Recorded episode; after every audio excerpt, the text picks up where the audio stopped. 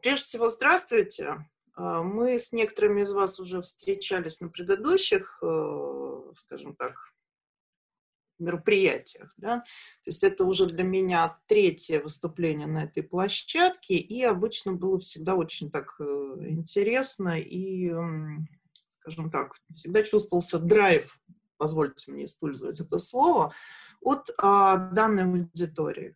Давайте я попробую, в общем-то, изложить на, довольно кратко, э, так тезисно, да, основные какие-то вещи, э, которые позволят нам потом перейти к обсуждению. Я надеюсь, что обсуждение, оно будет более, ну, нести большую смысловую нагрузку, нежели, так сказать, вот это вот мое монологическое изложение каких-то вот представлений о том, как практиковать стоицизм, и почему в целом стоицизм считается практической философией прежде всего. А, итак, а, я, э, собственно, Евгений сказал, что действительно я а, попросила переформулировать тему своего выступления, да, то есть, по сути, мы, конечно, будем говорить о том, как практиковать стоицизм. Но чем, собственно, вызвано мое желание сформулировать эту тему в более общем виде. А, дело в том, что э, когда я отвечаю на вопрос, как практиковать стоицизм, я оказываюсь в достаточно сложной позиции, поскольку, э, ну, едва ли не, знаете, такого учителя стоической мудрости что мне, как исследователю стоицизма, в общем-то, ну, не пристало, скажем так. Я могу рассказать о том, э, как выглядела практика стоицизма в античности, как она выглядела у тех или иных авторов, что э, сами стоики, скажем так, писатели-стоики, да, философы, что они говорили о том, как эм, вести себя, чтобы быть стоиком, как, чем руководствоваться в повседневной жизни, какие формы практической реализации вот этого специфически стоического образа жизни они предлагают. Вот, и некоторые наиболее важные и значимые из них я сейчас отмечу. Но а, в целом а, вопрос наш, конечно, значительно шире. Дело в том, что а, вообще по мысли ряда исследователей, да большинства, по сути дела, академических исследователей, э, собственно, античной философии и стоицизма в частности, э, одной из самых ярких отличительных черт стоической философии является как раз ее практическая направленность, ярко выраженный практический характер. В отличие, к примеру, от платоновской или аристотелевской философии, где есть э, такая изощреннейшая метафизика, которая носит самоценный характер, э, для стоиков все части, хотя у них также есть определенные метафизические, логические построения и прочее, но все эти построения подчинены в первую очередь э, этической части их учения. И сама этика в первую очередь, ну, скажем так, эм, ориентирована и посвящена тому, чтобы научить человека быть, ну, по сути дела, быть счастливым, быть добродетельным, быть в согласии с природой, быть в согласии с самим собой.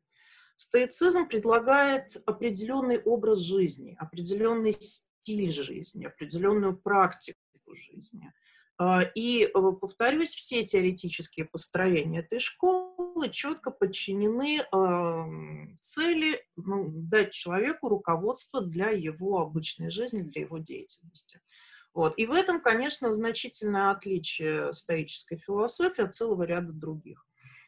Более того, а, собственно, каждую лекцию я всегда, собственно, упоминаю э, и работы, и исследования перевода Александра Арнольдовича Столярова, и в данном случае в качестве своего рода такого развернутого эпиграфа к своей, своему выступлению я э, просто возьму его цитату из его книги «Стоя стоицизм» где он пишет, что, а, собственно, разделяет э, стою как э, определенное, как определенное учение, да, как школьную доктрину, и стоицизм как э, некое широкое понятие, сложившееся на протяжении полутора тысяч лет. Это некий стиль рефлексии над содержанием, это я уже цитирую, над содержанием стоических догм, по преимуществу стиль практических моральных наставлений Этот стиль давно уже стал претендовать на статус самостоятельной практической философии, широчайше применимой и годной для всякого человека во всякое время.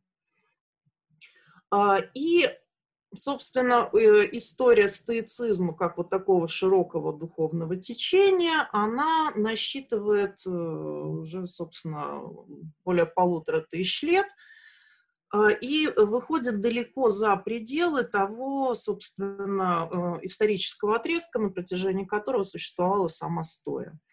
А, иными словами, э, то, что э, стоицизм является практической философией, так было и по замыслу, так это определяется и замыслом самих создателей школы, а, и целями, так сказать, формирования этой философии и э, самой практикой последующего ее существования. Иными словами, э, собственно, это действительно определенный образ жизни, это определенный стиль жизни, это определенная э, философская доктрина, направленная на конкретные поступки, на конкретную практику, на, особое, на формирование особого, даже, как говорили стойки, искусства жить. Э, чтобы определить, в чем заключается этот стиль жизни, да, что это за искусство, что для него характерно, мы должны э, прежде всего понимать, какую цель ставит перед собой э, данная философия. То есть, если это искусство, что, то э, что будет произведением этого искусства, что будет его целью. Если это определенный стиль, то для кого он характерен и в чем он выражается. И здесь следует понимать, что прежде всего речь всегда идет о том, что э, идеальным воплощением, идеальным произведением, скажем, этого искусства является мудрец. Э, это некий такой, э, ну, если угодно, регулятивный принцип. Как, собственно, хорошо известно, согласно ранним стоикам, да и поздним тоже, мудрец, он рождается как птица Феникс раз в сто лет в лучшем случае, да, то есть это почти недостижимый идеал. Это идеал того, каким должна быть человеческая природа, да, то есть каким должен быть человек в наиболее совершенных формах его проявления. А, и мы находим в этом образе просто массу совершенств. Мудрец, только мудрец умеет любить, только мудрец умеет дружить, только мудрец э, истинный полководец, правитель, э, государственный деятель и прочее, прочее. А, мудрец совершенен во всем, и даже чечевичную похлебку он варит лучше всех и наиболее совершенным образом. А, очевидно, что для обычных людей подобное совершенство оказывается практически недостижимым. Поэтому э, более поздние стойки, э, собственно, уже тоже хорошо известно, что они слегка смягчают исходный стоический ригоризм и говорят о тех вещах, которые доступны не только, скажем так, не только присущи мудрецам, а, но и доступны обычным простым людям. А, и здесь мы находим несколько целей, скажем так, можно несколько, вот я приведу сейчас просто цитаты из поздних стойков, где они рассказывают, чего, а, собственно, как выглядит та цель, которой обещает научить, э, достичь которую обещает стоическая философия. А, итак, цитата из Эпиктета. Собственно, где он и говорит, кто же такой стоик. Он говорит, покажите мне стойко, если можете, хоть какого-то, где это видно и как. А, таких, которые толкуют о стоических рассужденицах, вы можете показать тьму. Да разве об, э, об эпикурейских они толкуют хуже? Так кто же такой стоик? Кто болеет и все же счастлив? Кто в опасности и все же счастлив? Кто умирает и все же счастлив? Кто в изгнании и все же счастлив? Кто в бесславии и все же счастлив? А, несколько иной ракурс, да, то есть это э, перед нами образ человека, который оказывается счастлив, несмотря на все превратности судьбы, не, несмотря на все крайне несчастливые, скажем, казалось бы, а, обстоятельства, в которых он оказался. Э, несчастье, изгнание, вплоть до, собственно, даже самого ужасного, что может, казалось бы, случиться с человеком, это умирание. И напротив, Сенека рисует перед нами э, также определенную цель, которой обещает научить стоическая философия. он пишет своему, э, в нравственных письмах к Луцелию, он пишет своему корреспонденту, сделай прежде всего следующее, научись радоваться. А, достиг вершины тот, кто знает, чему радоваться, кто не отдает своего счастья на произвол других. Я хочу, чтобы радость не разлучалась с тобой, хочу, чтобы она рождалась у тебя дома. Это исполнится только если она будет в тебе самом. Всякое иное веселье не наполняет сердце, а лишь разглаживает морщины на лбу. Оно мимолетно. Но что есть это твое? Ты сам, твоя лучшая часть. А, и стойки обещают не просто научить человека быть счастливым в самых несчастных обстоятельствах, но они, ну, они обещают научить его радоваться самому себе, своей лучшей части, э, радоваться тому, э, скажем так, той неизбывной радостью, которая не будет зависеть от, э, опять же, превратности судьбы и от внешних, будь то счастливые или будь то несчастные обстоятельства. А, и еще, пожалуй, третий момент, непосредственно уже, так сказать, касающийся в большей степени практических вещей – это цитата из Муз... Музония Руфа, это также, а, собственно, представитель поздней стои, но не столь, пожалуй, известный, как Сенека и там, Марк Аврелий и Пиктет, вот, но в, в то же время действительно очень один из значимых таких вот э, стоических авторов. И вот цитата. «Человеку, упражняющемуся, нужно стать таким, чтобы не прельщаться наслаждением, не избегать трудностей, не привязываться сильно к жизни, не бояться смерти и предпочитать получению денег расставанию с ними. А можно продолжать приводить всевозможные фрагменты из трудов стоиков, которые будут описывать, на, э, собственно, в чем заключается цель, да, в чем заключается тот образ, э, тот э, способ жить, которому учит стоическая философия, но в основе всех этих эм, представлений будет несколько фундаментальных стоических догм, которые, в общем-то, известны достаточно хорошо, а они при их формулировке они звучат, ну, в принципе, достаточно просто.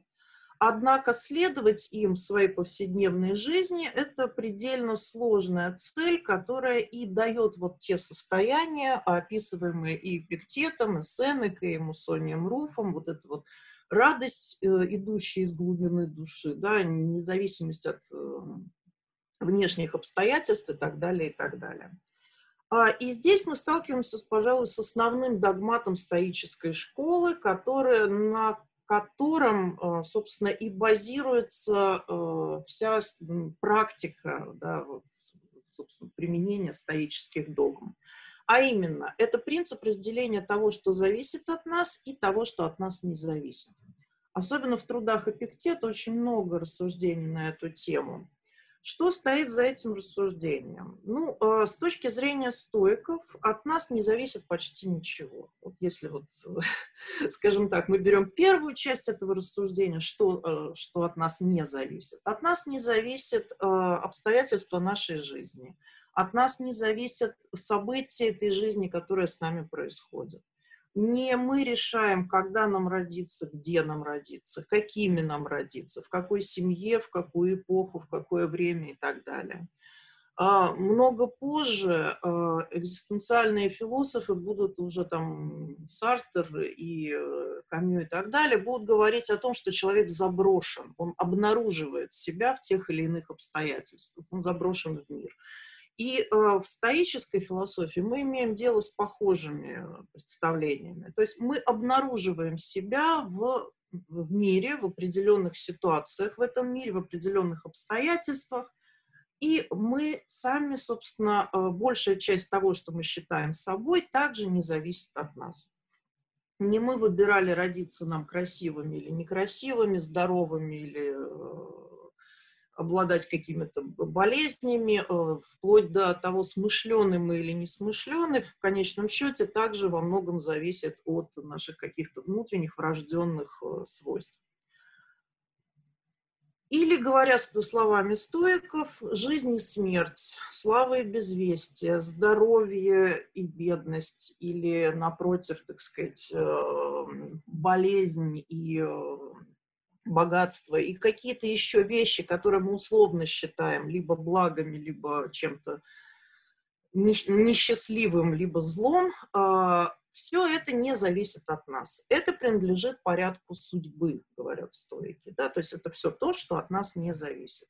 Что же зависит от нас? От нас зависит, а, ну, по сути дела, отношение, использование а, того, что, собственно, принадлежит судьбе. От нас зависит желание, от нас зависит восприятие, от нас зависит решение. От, собственно говоря, уже таким профессиональным языком, э, область человеческой свободы, она в стоической философии замыкается в сфере человеческой субъективности. А, или иными словами, от нас зависит то, как мы относимся ко всему, что с нами происходит и что, э, собственно, не находится в нашей власти. А, и вот, собственно, вот это фундаментальное развлечение а, того, что зависит от нас, и того, что от нас не зависит, это, по сути, как я уже сказала, есть основа стоической практики. Если мы поймем, что, а, собственно, все, что мы привыкли называть злом, злом не является, как в наших примерах, там, бедность, болезни и прочие какие-то вот несчастливые, казалось бы, обстоятельства и состояния. Вот. А если мы поймем, что все, что мы привыкли считать благом, не является благом в полном смысле слова, будь то тоже богатство, там, красота, слава и так далее, а, мы сможем перестать зависеть от э, всех этих благ и зол, перестать зависеть от превратности, случайностей судьбы, а, и мы э, сможем найти вот тот самый источник радости в себе самом, о котором пишет Сенека. А, мы станем независимы от э, этих внешних обстоятельств. И, говоря стоическим, ну, уже, собственно, таким профессиональным стоическим языком, мы поймем, что добродетель и порог – это всего лишь состояние, всего лишь или, напротив, так сказать, что может быть больше этого. Добродетель и порог – это состояние души, это состояние отношения, это определенная, как, собственно, говорят исследователи, диспозиция человека в отношении того, что является внешним. А, и большинство, собственно, стоических уже непосредственно упражнений, да, то есть тех форм, в которых реализуется практика стоицизма или э, стоицизм как практическая философия, они вращаются именно вокруг данного тезиса. То есть, по идее, что может быть проще? Да? То есть есть добродетель, есть порог, и это состояние самого человека, это сфера его отношений к тому использованию да, того, что с ним происходит – а есть, собственно, предельно широкая сфера того, что завис, не зависит от человека, то, того, что зависит от судьбы, и э, в стоической философии эта сфера называется безразличная, адиаформ. В, казалось бы, все предельно просто, но чтобы, скажем так, выстроить свою жизнь в соответствии с данным догматом, в соответствии с данным представлением, требуется целая, ну, в общем, целая сложная процедура стоической аскезы. Аскезис – это упражнение, просто прямой перевод – это упражнение. И, собственно, о стоических упражнениях я сейчас в самых общих чертах и э, расскажу. А, итак, какие э, могут быть упражнения, э, какие, в каких формах да, реализуется стоицизм, как достичь э, того, чтобы наша жизнь была выстроена согласно этому принципу развлечения того, что зависит от нас, и того, что от нас не зависит.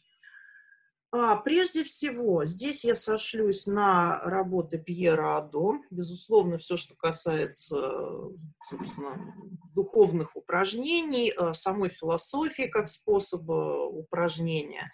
Э, во многом все, эти рассуждения, они, ну, собственно, сейчас базируются на работах Пьера Адо и на тех э, работах тех исследователей, которые испытали его влияние.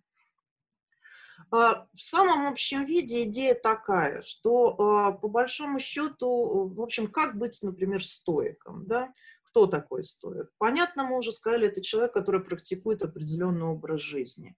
Но а, каков, какова здесь роль философского дискурса? Да, то есть чтение письма, рассуждение, обоснование этого образа жизни. С точки зрения Пьера Адо, это все также является определенного рода упражнением. То есть в основе каждой философской системы, в частности стоицизма, а, ну, по крайней мере, если речь идет о системах, так сказать, античной этики, лежит с его точки зрения определенный опыт, экзистенциальный опыт, экзистенциальное предпочтение. В случае со стойками это опыт а, единения с природой, это опыт согласия с природой и согласия с самим собой. И, собственно, этот опыт, он разворачивается в философском дискурсе, в рассуждениях, размышлениях, письме там, и так далее, и так далее, а, обосновывается в этом дискурсе. И этот дискурс, в свою очередь, служит э, способом, так сказать, э, передачи да, собственно, доктрины другим людям, то есть выполняет целый ряд э, всевозможных функций, а именно образовательную, воспитательную, психологическую, да, то есть ведение души к определенной цели, и целительную функцию. И сам по себе этот дискурс также выступает в роли особого рода духовного упражнения, то есть практики, нацеленной на кардинальное изменение видения мира и преобразование самого бытия человека, который, собственно, эти упражнения исполняет. Или иными словами, когда мы с вами э, задаемся вопросом, как практиковать стоицизм, то самый первый ответ, который, в общем, должен прийти, исходя из э, выше, ну, собственно, обозначенной позиции, это то, что мы должны, э, ну, скажем так, читать философские тексты стоиков, мы должны разбирать эти тексты, мы должны посвящать им определенное время – определенное внимание и, а, может быть, сами писать. И тут целый ряд э, всевозможных, скажем так, э, форм реализации этого философского дискурса. Чтение, слушание, поиск, углубленные исследования, практика там, не знаю, бесед, практика письма, практика чтения, обсуждения, практика, в конечном счете, даже вот это обсуждение, которое ведется в рамках э, стоического форума, э, ответы на вопросы и так далее. Это все также определенные формы существования дискурса, связанного со стоицизмом, по поводу стоицизма, и тем самым э, это и есть в некотором роде практика реализации стоицизма. Да? То есть что значит быть стоиком? Ну, в первую очередь читать, писать как стоик, читать стоиков и так далее, и так далее. Повторюсь, это реализация определенных дискурсивных э, практик. Затем, а, помимо, собственно, а, данного аспекта, есть еще целый ряд упражнений, которые носят менее очевидный характер и уже, скажем так, э, специфичны именно для стоической школы. А, прежде всего, на самом деле их очень большое количество, этих практик, особенно если вот мы внимательно посмотрим на труды поздних стоиков, то мы можем составить э, весьма такие подробные, скажем, своего рода каталоги духовных упражнений, которые, а, собственно, рекомендуют тот же Сенека, Эпиктет, Марк Аврелий и так далее. А сейчас я буду, а, обозначу только некоторые наиболее значимые, такие характерные и важные в силу ограниченности времени, но, может быть, мы какие-то еще иные формы просто обсудим уже в ходе, в ходе дальнейших ответов на вопросы. Э, итак, одно из, э, скажем так, одним из важнейших видов именно стоической практики является, скажем так, установка внимания, установка на бдительность, напряжение ума и сосредоточенность на настоящем, постоянная фиксация и повторение основных догматов школы и как раз важнейшим из которых является требование различать то, что зависит от нас, и то, что от нас не зависит. А, и вот это вот внимание, бдительность, концентрация э, на настоящем позволяет э, делать именно то, что надлежит в данный момент. Это освобождает от страстей, которые всегда возникают из-за прошлого или будущего, и открывает бесконечную ценность каждого мгновения и побуждает принять каждый момент существования в универсальной космической перспективе. А, кроме того, необходимо постоянно упражнять разум и воображение, мысленно применяя вот это правило э, жизни к разнообразным обстоятельствам, чтобы увидеть все события жизни в его свете.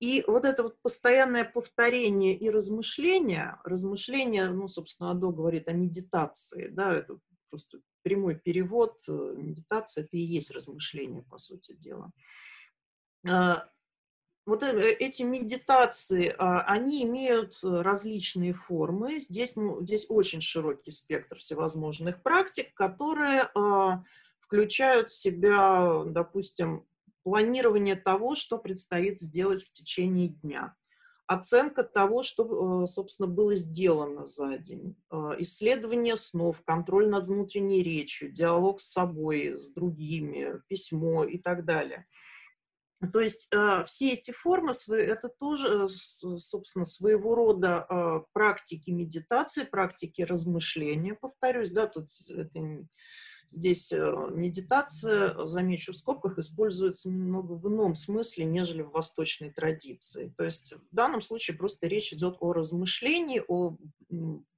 например, следующего рода, да, то есть одной из самых знаменитых, одна из самых знаменитых форм медитации стоической – это мысленное э, предварение зла.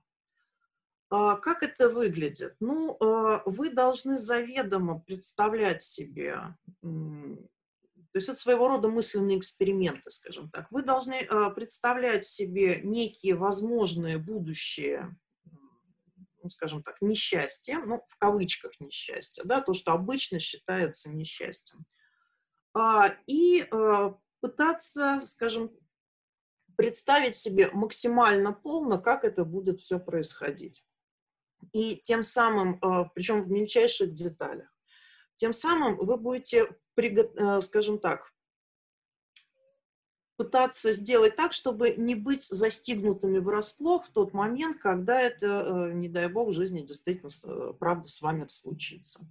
И вы должны э, иметь под рукой какие-то убедительные аргументы, убедительные формулы, какие-то высказывания, которые, скажем так, позволят вам э, в момент, когда это, не дай бог, произойдет, не впасть в аффект там, страха, печали и прочее, прочее, а э, стойко и э, спокойно принять то, что происходит.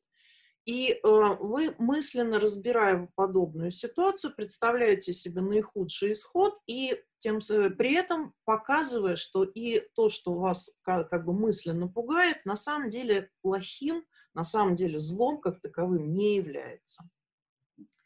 А, замечу в скобках, в отличие от э, сейчас популярной достаточно э, популярных представлений о том, что не нужно, собственно, думать о плохом, мысль материально, вы, когда думаете о чем-то нехорошем, в этом, скажем так, приближаете воплощение этого, стойки мыслят совершенно иначе. Напротив, вы представляете наихудший возможный исход и мысленно как бы готовите себя к тому, что даже если произойдет самое страшное – на самом деле оно не является злом. И тем самым э, либо вы будете приятно удивлены, когда это не произойдет, либо если это произойдет, вы не будете, повторюсь, застигнуты врасплох и не впадете в аффекты. Вы будете знать, как действовать в этой ситуации. А, и э, еще, собственно, скажем так, есть целый ряд всевозможных упражнений, которые также позволяют купировать возникновение тех или иных страстей, связанных с тем, что мы привыкли нечто считать злом или нечто, напротив, считать благом.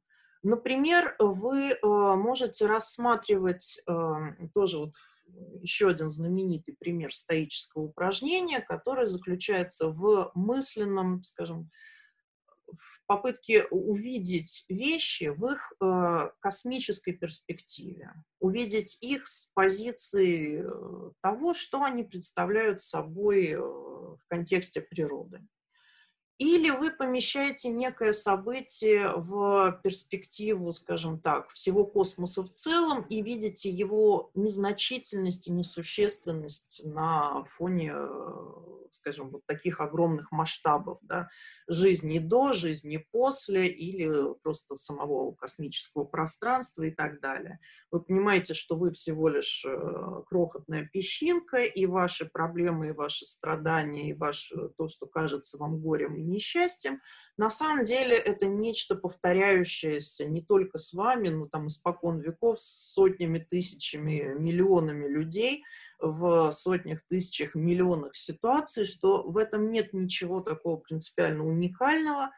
А вы в данном случае один из, скажем так, огромной вереницы людей, которые испытывали подобное же. Или, напротив, вы пытаетесь представить данное событие с точки зрения его сугубо физической основы. Есть знаменитая фраза а, Марка Аврелия да, о том, что тога с пурпурной полосой не более чем овечья шерсть, выкрашенная кровью э, ракушки.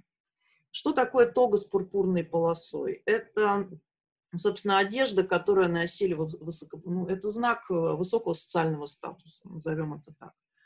А, и в данном примере видно, что вы пытаетесь представить, то есть это вот что-то, к чему стремится обычно большинство. И если вы не получаете эту тогу с пурпурной полосой, вас обошли, вам не дали, вы считаете, что вы этого достойны, но э, там, не знаю, как-то уж так получилось, там, либо завистники, либо еще какие-то обстоятельства сложились так, что вы этого не получили. Скорее всего, для вас это станет э, несчастьем. Скорее всего, вы будете, собственно, испытывать определенные аффекты в данной ситуации. Но когда вы понимаете, что это всего лишь действительно овечья шерсть, вымазанная кровью у ракушки, такое видение позволит, э, скажем так, эти страсти купировать и, и увидеть, что на самом деле то, что кажется злом, злом не является. А то, что кажется благом, в нашем случае вот эта тога с пурпурной полосой, также не является неким благом. И э, в том же духе можно приводить еще целый ряд стоических рассуждений. В общем, тут я уже понимаю, что слегка выхожу за временной лимит – и отсылаю вас, э, собственно, к работам Пьера Адо, где эм, достаточно о духовных упражнениях, э, где достаточно подробно рассматриваются всевозможные, вот, э, собственно, примеры стоических упражнений. А, от, хочу еще только обозначить следующий момент, который а, может уйти от а, внимания, скажем, при таком подходе к стоическим духовным упражнениям. То есть в данном случае получается, что э, вся практика дискурсивная, вся практика там, чтения письма и так далее, это и есть стоические упражнения. Вот, то есть, что значит быть стойком? Это значит, э, вот, собственно, практиковать э, как стоический дискурс, так и такие вот специфические формы внимания, бдительности, размышления, медитации, как только что были обозначены. Однако стойки э, считали, что есть упражнения, которые, ну, собственно, рассчитаны только на закалку, скажем так, да, упражнения э, и укрепление души, а есть упражнения, которые рассчитаны на укрепление и души, и тела. Особенно э, в данный момент акцентирует как раз упомянутый мною Музони Руф. А, он пишет, что поскольку человек по своей природе есть не только душа и не только тело, но нечто состоящее из них двух, то упражняющему нужно заботиться и о том, и о другом. И больше о более ценном, собственно, о душе, но в то же время э, нельзя забывать и э, о другой части, то есть о теле тоже если мы, конечно, не хотим утратить какую-либо из тех частей, которые составляют человека. Итак, э, из упражнений, которые подходят э, исключительно э, для души, это как раз уже те самые упражнения, которые, ну, собственно, отчасти были упомянуты, отчасти являются вот модификацией того, о чем мы говорили. В, их, в основе упражнений для души действительно лежит то самое разделение вещей на, на зависящее от нас, независящее, и представление о том, что кажущееся благом не есть подлинное благо, а кажущееся большинству зло, злом не есть подлинное зло. И вот, собственно, эти упражнения нацелены на то, чтобы э, научиться отличать одно от другого. Забота о том, это уже цитата, забота о том, чтобы не избегать ничего из того, что только кажется злом, не стремиться ни к чему из того, что только кажется благом, а также всевозможно уклоняться от всего, что есть настоящее зло, и всеми силами стремиться к тому, что есть подлинное благо. И здесь я позволю вам э, привести, позволю себе привести вам еще одну достаточно большую цитату из него, потому что уж очень она ярко, так сказать, на мой взгляд, выражает эту вот позицию, что же такое упражнение в добродетели для души. Все из нас, кто принимал участие в философских обсуждениях, слышали усвоили, что не является злом ни страдание, ни смерть, ни бедность, ни что-либо иное э, из того, что свободно от порока. А богатство жизни, наслаждение, все, что не причастно добродетели, не является благом. Но хотя мы и усвоили все это, в нас прямо с детства гнездилась порча. Из-за нее и порожденной ею э, порочной привычки мы, когда встречаем трудность, считаем ее приключившимся с нами злом, а когда получаем наслаждение, думаем, что нам привалило благо. Трепещем перед смертью, словно она величайшее несчастье, и радуемся жизни, словно она величайшее благо. И так далее, и так далее. Вот. В то же время все это перечисленное, ну, цитата закончилась, то в то же время все это перечисленное не является подлинным благом или не является неподлинным злом. И, собственно, а, добро, э, упражнение в добродетели и заключается в том, чтобы стремиться к тому, что достойно стремления, а это только добродетель избегать только того, что достойно, скажем, и следует избегать, а это только порог. А все остальное считать безразличным и не связывать свое счастье и несчастье с достижением этих вещей. Что касается упражнений, которые а, применимы равно и к душе, и к телу. Вот это, пожалуй, самый интересный такой момент. Он характерен, вот упражнения вообще для тела в античной традиции встречаются не так уж часто – и в основном это либо киническая традиция, либо, собственно, наследница киников, стоическая традиция также признает э, возможность определенных упражнений, связанных с телом. Так вот, а, э, к числу таких упражнений относятся следующие – мы их используем тогда, цитата, когда приучаем себя к холоду и жаре, к жажде и голоду, к недостатку пищи и жесткому ложу, отсутствию удовольствия и терпению перед лишениями. Ибо с помощью таких и им подобных вещей тело укрепляется, становится невосприимчивым, твердым и готовым ко всякому труду. Душа тоже укрепляется, поскольку упражняется в мужестве, э, приучаясь переносить трудности, и в воздержанности, приучаясь обходиться без наслаждений. А, и в данном случае Муссони Руф оказывается далеко не одинок. Мы знаем, что, у, допустим, у Сенеки в нравственных письмах к Луцилию есть целый ряд э, примеров, э, рекомендующих, вот, собственно, э, ряд пассажей, в которых рекомендуются некие вещи, они связанные, некие упражнения, да, связанные и с душой, и с телом. А, например, э, Сенека рекомендует Луцилию испытывать твердость души, несколько дней подряд довольствоваться скудной и дешевой пищей, грубым и суровым платьем. И тогда ты скажешь сам, так вот чего я боялся. Пусть среди полной безмятежности душа готовится к трудностям. Среди благодеяний фортуны копят силы против ее обид.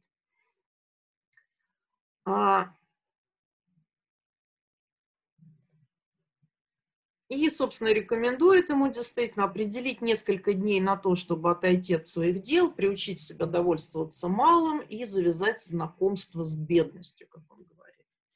А, собственно, а, такого рода упражнения, которые должны, а, ну, скажем так, закаляя тело, укреплять дух, а, мы можем этот ряд, собственно, продолжить, но общий смысл, он, в общем, понятен – упражнения направлены на то, чтобы показать, что вот, собственно, некие лишения, некие сложности, трудности, то есть то, что может показаться нам злом, на самом деле перенести не так уж сложно. И они не должны вызывать у нас э, страх э, и, собственно, стремление избегать их. Тем самым мы сохраняем принцип э, разделения да, того, что является достойным предметом стремления, а что, э, собственно, является только кажущимся. Вот. И что действительно является злом, а что только кажется таковым. И в нашем примере, э, если по нескольку дней, собственно, Луцилий или любой, кто собирается практиковать стоицизм, будет пытаться довольствоваться самым необходимым минимумом и так далее, то он тем самым попробует, собственно, покажет себе, что в этом нет ничего такого страшного, и это не стоит признавать злом, и не стоит этого избегать. И последнее, о чем я, собственно, хочу тут рассказать, а, что, в общем-то, все это, скажем так, такие формы практикования добродетели, они не предполагают, что человек уходит куда-то в уединенные места, что он покидает, скажем так, э, свою привычную среду обитания, что он перестает вести обычный образ жизни. Напротив, э, собственно, э, стойки не предлагают никаких таких экстравагантных специфических форм поведения. Они предлагают, ну, тут я просто зачту немножечко Сенеку. Мы не должны э, ни во всем уподобляться напялившей колпаки толпе, ни во всем от нее отличаться. Больше умеренности в том, чтобы не смешиваясь со всеми, не выделяться и не составлять исключения. И делать то же самое, что все, но иначе. Иными словами, э, в основном стоические упражнения, они направлены, скажем так, эм, они касаются сферы внутреннего отношения, внутренней мотивации – и они практически даже не видны извне. То есть а, это не что-то такое специфическое, специальное, да, то есть никто не просит э, ходить в рубище, оставить, так сказать, отчизну, дом, э, собственно, круг э, обычных обязанностей и прочее, прочее, как это делали киники. Вот. Но требуется изменить отношение к тому, что мы исполняем. То есть не раздать богатство да, и остаться нищим, но относиться к богатству просто как к инструменту. И скажем так, не придавать ему специфической ценности. И если мы его лишимся, то, соответственно, это не станет для нас несчастьем, мы не сочтем бедность злом. И напротив, обладание богатством не будет считаться благом, и э, собственно, целый ряд рассуждений Сенеки, даже целый трактат, в общем-то, посвящен именно э, разворачиванию данной идеи. А, и получается достаточно любопытный момент. Именно в силу того, что а, внешние вещи, которые а, принято считать благом и злом, таковыми стоек считать не будет, он может оказаться даже более успешен, чем те, кто стремятся к этим вещам самим по себе, ну, к благам. Почему? Потому что стоик, э, практикуя, собственно, вот, э, вот это отношение к всему внешнему, э, он будет руководствоваться разумными принципами. Он будет стремиться не к самим вещам, а он будет это делать в силу того, что считает это правильным и разумным. И будет делать это так, как он считает правильным и разумным. И там, где обычного человека могут подвести страсти в его поведении, то стоит будет руководствоваться исключительно, так сказать, представлением о том, что следует сделать. И в этом смысле он, может быть, э, допустит меньше ошибок и меньше просчетов, э, даже, не знаю, исполняя ну, какие-то действия, которые ведут, допустим, к ну, не знаю, исполняя свой долг на государственной службе, он будет это делать более успешно, чем тот, кто, например, стремится, делает это из, из стремления к славе, к почету и так далее.